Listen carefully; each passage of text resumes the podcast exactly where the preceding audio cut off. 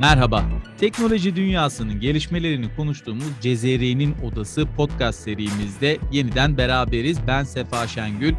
İngiltere merkezli haber kuruluşu BBC'nin teknoloji yazarı Jane Wakefield'ın kaleme aldığı Why You May Have a Thinking Digital Twin Within a Decade yani neden gelecek 10 yıl içinde düşünen bir dijital ikiziniz olabilir başlıklı makalesini konu edilerek e, biz de bugün dijital ikiz kavramını konuşacağız. Tabii Anadolu Ajansı teknoloji muhabiri arkadaşlarım Tolga Yanık ve Kadir Günyol bugün bizlerle birlikte. Arkadaşlar hoş geldiniz. Hoş bulduk Sefa. Hoş bulduk. Şimdi bu makaleyi Kadir benle paylaşmıştı. Makaleyi okudukça da aslında biraz tüylerimin biraz ürperdiğini de itiraf edeyim. Kadir bu soruyu ben sana yöneltmek istiyorum. Şimdi çok farklı şeylerden bahsedeceğiz. Özellikle bu dijital ikiz meselesini biraz daha açacağız. Hem kavramsal olarak konuşacağız hem de teknolojik olarak konuşacağız. Ben sana soruyu şöyle sorayım. Düşünen bir dijital ikizimiz olacak mı? Olursa bu nasıl olacak? Evet Sefa aslında konu gerçekten çok ilginç ama ben bu soruna cevap vermeden önce istersen bir e, giriş yapmak istiyorum. O da şöyle olacak. Yani bu dijital ikiz meselesi aslında çok yabancı olduğumuz bir mesele değil. Sadece insanlarda da değil. Birçok ürünün dijital ikizi çıkarılmaya çoktan başlandı. Hatta biz farkında olmasak bile birçok şeyin dijital ikizinle muhatapız. Buna en güzel örnek herhalde benim çok severek oynadığım bilgisayar oyunlarını örnek verebilirim. Örneğin maç oyunları, futbol oyunlarını çok sık oynuyorum. Orada futbolcuların zaten dijital ikizleriyle oynayabiliyoruz. Örneğin çok ünlü bir futbolcu olan Ronaldo aynı gerçekte olduğu gibi serbest vuruş kullanıyor. Gerçekte olduğuna benzer goller atıyor ve sevinçlerini de gerçeğine çok yakın bir şekilde yapıyor. E bunun ötesinde birçok firma sadece eğlence sektöründe değil, e, aynı zamanda işlerini geliştirmek için de bu dijital ikizleri kullanıyor. Bunlardan bir tanesi mesela Formula 1'deki birçok şirket arabalarının, araçlarının dijital ikizlerini çıkartmış durumda ki gerçek senaryo yaşanmadan önce neler olabileceğini dijital ortamda görüp önlemlerini erkenden almak istiyorlar. Bunun haricinde lojistik firmaları çok önem veriyor dijital ikizlere. Onlar da araçlarının, depolarının ve haritaların dijital ikizlerini çıkartıyorlar ve yine gerçek senaryolar yaşanmadan önce önlemlerini alıyorlar. Ama bunların da çok ötesinde bence çok kapsayıcı olan bir proje daha var ki şu anda yavaş yavaş hayata geçiyor. Dijital ikiz olan şehirler. Şangay ve Singapur bunların örneklerini verdiler.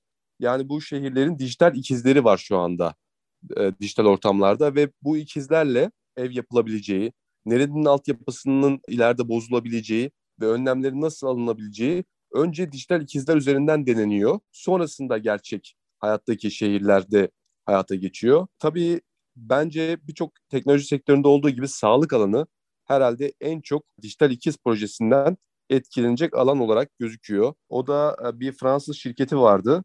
Bundan bir yıl önce ben bu haberi okumuştum. Living Heart isimli bir projesi var. Yani yaşayan kalp. Bu yaşayan kalp projesi insanların kalplerine operasyon yapmadan önce kişilerin kalplerinin bir dijital ikizi çıkartılıyor. Aynı o kişinin kalbinin e, tepkilerini veren bir ikiz bu. Dolayısıyla doktorlar gerçek ameliyata Bir modelleme yapıyor yani öyle mi? Kesinlikle. Yani doktorlar bir e, gerçek operasyona geçmeden önce bu modelleme üzerinden ya body analiz yapabiliyorlar. Onlar. Evet. Evet. Yani senaryolar kuruyorlar. Diyorlar ki böyle yaparsak nasıl olur, şöyle yaparsak nasıl olur. E tabii bu çok önemli bir proje. İnsanlar üzerinde deneme yapmak biliyorsunuz yasak. Hayvanlar üzerinde denemeler yapılıyor. Bu projeyle aslında hayvanlar üzerinde yapılan denemelerin de son bulacağı tahmin ediliyor en azından. E, tabii bu anlamda insanların artık yapay zekalı, yani şöyle söyleyeyim, yapay zeka destekli ikizlerinin her insanın artık çıkarılabileceği bir geleceğe doğru gittiğimiz. Sağlık alanında çok önemli bir proje. Yani ben bu konuyu düşündüğüm zaman genelde aklıma hep e, sağlık konusu geliyor. Kesinlikle. Yani sağlık alanı bence en önemli alanlarından bir tanesi olacak gibi görünüyor. Hatta şöyle söyleyeyim. Bu sadece kalple kalmayacağı söyleniyor.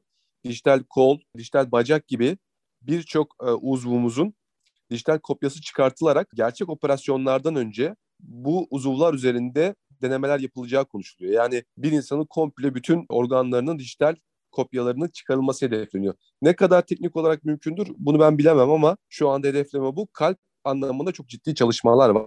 E tabi buraya nasıl geldik? Senin soruna tekrar dönecek olursak BBC'de okuduğumuz bir makale az önce sen bahsettin. Bu makalede e, Rob Enderlin'in görüşleri alınmış. Kendisi bir teknoloji analisti. O çok yakın bir gelecekti. Yani 2030'lara gelmeden birçok insanın dijital ikizlerinin çıkarılabileceğini söylüyor. Ve bu dijital ikizlerin hayatımıza gireceği söyleniyor. Yani ben olacağım. Bir de benim bilgisayar ekranlarında ya da uygulamaların içinde olan bir dijital ikizim olacak. Bu sadece benim yaptığım hareketleri taklit etmeyecek. Aynı zamanda yapay zeka ile de güçlendirilmiş olduğu için belki benden bağımsız da benim eski bilgilerimden, öğretilmiş olan şeylerden faydalanarak bazı sonuçlar çıkaracak, bazı eylemler yapacak dijital ortamda. Bu bana çok ilginç geliyor açıkçası. Tabii Metaverse'ü çok konuşmuştuk sizinle daha önce. Metaverse'te de avatarlarımız bizi dijital ortamda temsil edecekti. E, bu projeyle aslında belki şunu söyleyebiliriz. Bu Metaverse projesinin bir tık daha üstü olabilir. Çünkü Metaverse'te vücudumuza bağlanan bazı araç ve gereçler bizi o ortamda gerçek zamanlı olarak temsil edecek. Yani ben burada bir hareket yaptığımda oraya da yansıyacak. Ancak bu projeyle konuştuğumuz şey aslında yapay zeka ile güçlendirilmiş artık bizim de ötemizde bir temsilden bahsediyor olabiliriz. Ben bu konuyu bu şekilde özetleyebilirim. Ya şey Kadir aklıma şey geldi. Bu dijital ikiz konusu evet geniş bir konu da. Bununla ilgili bir film vardı 2009 yapımı e, yanlış hatırlamıyorsam Suretler filmi. Bruce Willis evet. başrolünde oynuyor. E, burada işte bir cinayeti araştırıyorlar ama şöyle zaten film distopik bir film. İşte hem sağlık hem de güvenlik endişelerini gidermek için insanlar işte sadece dijital dünyada sosyalleşiyorlar. Orada bir cihazın içine giriyorlar ve o cihazla kendilerinin dijital dünyadaki varlıkları sayesinde hatta tam bu konuya e, özel bir şekilde dijital ikizleri aracılığıyla yaşıyorlar. Şimdi burada şöyle bir yön var. İşte suret robotlar insanlardan çok daha hızlı ve güçlüler. Yani burada bu tür bir sistemin gerçek insanla arasındaki bağlantının insanın aleyhinde e, yarattığı bir oluşturduğu bir uçurumu görüyoruz filmde. Şimdi böyle bir sistem gelişir ve insanlar da bunun üzerinden iletişim kurmaya başlarsa biraz hani metaverse konusunda da bunu konuşmuştu. Gerçeklik algısına ve insanın kusurluluğunun güzelliğine dair bir sorgulamanın başlaması söz konusu olabilir diye düşünüyorum. Yani 2009'da çekilmiş bu film. Yani 13 yıl olmuş. İşte yani böyle bir filmden bile aslında biraz bu konuyla ilgili endişeleri gözlemleyebiliyoruz, görebiliyoruz diye düşünüyorum. Tolga sen ne düşünüyorsun?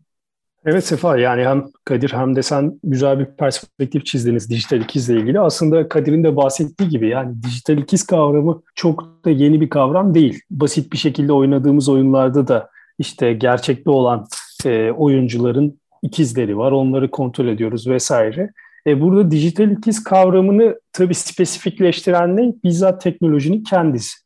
Yani son yıllarda işte metaverse olsun, yapay zeka olsun artık dijital ikiz kavramını farklı bir formata, farklı bir boyuta ulaştırma noktasında bir projeksiyon çiziyor. E bu nasıl oluyor? Mesela Kadir çok güzel bahsetti. Dijital ikiz kavramının bence en güzel uygulamalarını Kadir'in de ifade ettiği gibi sağlıkta göreceğiz. Çeşitli sensörler vasıtasıyla bizim verilerimizle adeta bir ikizimiz oluşturulup e, burada gerçek bir tedaviden önce e, işte vücudun buna nasıl bir reaksiyon verebileceği, Örneğin bir kalp ameliyatı yapılmadan önce sizin tam anlamıyla sizin kalbinizin özelliklerinizi taşıyan bir ikiz kalbin gerçekten nasıl reaksiyon gösterebileceği tedaviye. Yani bütün bunlar... Tolga şunu mu söylüyorsun? Şimdi mesela bir damar profili çıkartıyor. Damardaki şeyi mesela evet. anjiyo ile görüyoruz ama e, bunun zaman içerisinde işte yediklerimizden şeylerden hani nasıl farklılaştığını, nasıl bir etki şey yaptığını belki senaryolaştırabilir diye düşünüyorum. Böyle böyle bir şey. Aynen öyle. Tam anlamıyla bu. Yani senaryolaştırma çok güzel bir ifade oldu bunu belirtmek için. Tam anlamıyla bu. Gerçeğin bir senaryosunu oluşturup gerçekteki alacağınız tedavinin etkili olma oranını yükseltmek. Amaç aslında bu. E şimdi baktığımız zaman zaten sağlık sektörü son dönemlerde Kadir'le çeşitli haberleri de takip etmiştik. Ben bizzat mesela ülkemizde geliştirilen çeşitli teknolojileri de yerinde görme fırsatım oldu. Yani bir ameliyatı çeşitli teknolojik aletler vasıtasıyla sanal alemde yapabiliyorsunuz. Şu anda bu teknolojiler üzerine çalışan Türkiye'de gerçekten çok başarılı firmalar var. İşte tıp fakültesindeki öğrenciler bu yazılımlar aracılığıyla çeşitli teknolojik aletlerle bildiğiniz staj yapıyor sanal ortamda. Dijital Doğru, o zaman konuyu üzerinde. açıyorum. To- evet. Konuyu açıyorum. Şimdi fiziksel şeylerden bahsettik. Fiziksel yetkinliklerden işte dedik ki kalbimizi modelleyelim, işte damarları, vücudumuzu. Peki zihnimizi nasıl modelleyecek? Yani aslında burada esas mesele bu. Ya bizim evet. adımıza neler yapacak dijital ikizler? Yani bunu şimdi buradan söylemek çok güç. Aslında ben şöyle düşünüyorum. Kadir'in de bahsettiği üzere Metaverse'ün bir tık ilerisi bu dijital ikiz dediğimiz şey. E, yani Metaverse'de de baktığımız zaman işte giydiğimiz teknolojik araçlarla bize dair verileri yapay zeka yorumlayarak adeta bir sefa, bir tolga gibi davranma yoluna gidecek belki. Yani bugün çok basit veriler üzerinden mesela e, bunu beğenebileceğini düşündük diye tavsiyeler geliyor değil mi evet, bize sosyal medya üzerinden. E şimdi bunu neyle yapıyor? Sadece bizim beğenilerimiz yani basic data diyebileceğimiz bu datalar üzerinden yapıyor. E şimdi bu datayı vücudumuza dair sensörlerle beslediğiniz zaman e artık daha gerçek sefanın daha çok kopyalanmasını belki mümkün kılacak. E bunu gelecekte göreceğiz ne, ne ölçüde gerçekleştirilebilecek ama ben özellikle bahsettiğim üzere sağlık konusunda bu teknolojiden ümit var. Ya zaten ben, sağlık konusunda kesinlikle e, öyle diyeyim. Kadir bir şey söylüyorsun galiba. Evet ben bir katkı yapmak isterim aslında. Siz çok Tabii. güzel bir yerden girdiniz. Ee, özellikle zekanın kopyalanması konusu. Bir de bilincin kopyalanması konusu var. Hani insan duyguları olan bir varlık. Kararlarımızı verirken sadece mantıksal olarak vermiyoruz. Daha çok duygularımız da işin içine giriyor. Şu ana kadar makinelerle ilgili yani yapay bir bilinç yapılamadı. Bununla ilgili çok fazla iddia ortaya atıldı. Geçen haftalarda bir e, makale okumuştum. Bir bilim adamı makinelerin de artık duyguları hissedebileceğini yani duygulara sahip olabileceğini iddia etmişti. Ancak daha ya bu fazla çok zor Kadir ya. Ya evet. ben bunu ben bunu gerçekten Zaten yani yapay zeka e, evet olan... ama yapay bilinç bilmiyorum ya. Aynen öyle. Zaten karşısında olan bilim adamları da bunun imkansız olduğunu çünkü şöyle makineler şöyle tepkiler veriyor robotlar. İşte seni seviyorum, senden nefret ediyorum seni öldüreceğim falan gibi tepkiler veren makineler var. Ve buna dayanarak diyorlar ki makinelerde bakın duyguları var. Halbuki bunlar sadece e, ezberlenmiş bazı cümleler şu anda. Makinelerin hiçbirisi şu anda hissetmiyor. Ne nefret edebiliyor ne sevebiliyor. Sadece ezberlenmiş bazı cümlelere sahipler. Dolayısıyla ben bu konuda sana çok katılıyorum. Yani ben bunun imkansız olduğunu düşünüyorum. Şimdi makinelerin dijital, evet. His, yani hislerin transferi çok zor. evet yani tabii kesinlikle. Ya şurada bak şöyle bir durum var. İ, e, İTÜ Teknokent'in online bir söyleşisini izledim. Yani bu konuya karar verdiğimizden sonra e, bu işte başlığı konuşacağız dedikten sonra.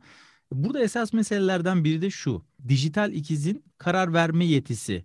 Yani bilinç ayrı bir mesele ama yapay zekanın tabii ki karar verme yetisi yakın zamanda görü- göreceğimiz bir şey. Çünkü bizim adımıza hani bazen bir tweet görüyoruz ve diyoruz ki işte e, bu konuyla ilgili aklımdakini böyle çok güzel bir şekilde anlatmış diye içimizden geçiriyoruz ve hatta bu sebeple de onu retweet ediyoruz bu tweet'i.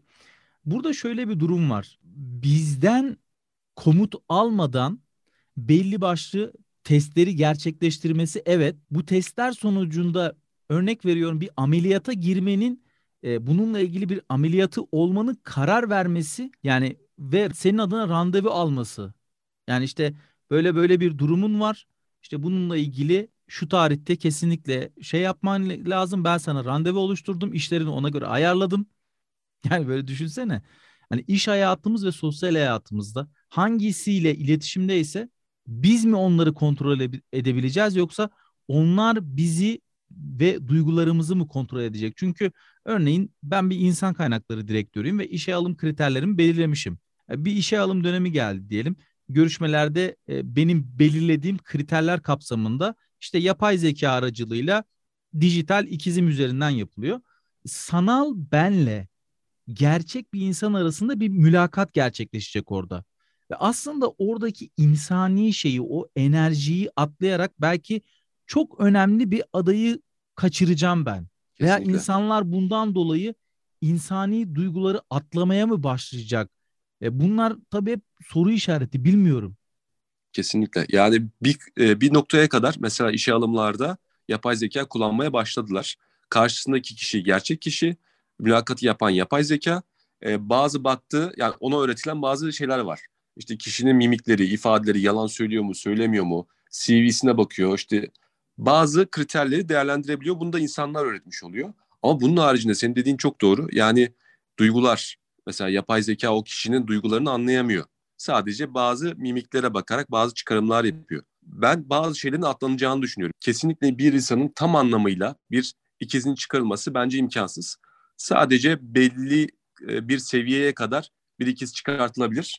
Ama onun ötesinde bizi insan yapan işte duygular var, bilinç daha doğrusu tam anlamıyla. Bazen Bunun kopyalanması bir şu an film, imkansız. Bazen gördüğün bir şey, çok kısa bir dakikalık bir video, okuduğun bir kitap, dinlediğin bir şarkı bile duygularını çok etkilemiyor mu? Kesinlikle.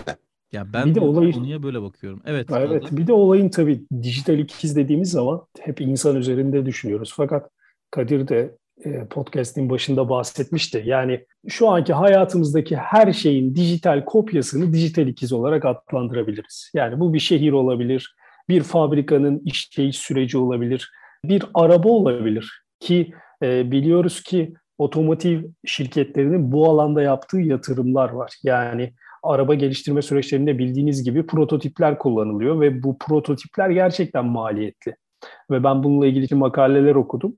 E, bu prototip maliyetini en aza indirmek ve arabanın özellikle yazılımsal süreçlerini bu dijital ikiz üzerinde test etmeye yönelik çeşitli çalışmalar var.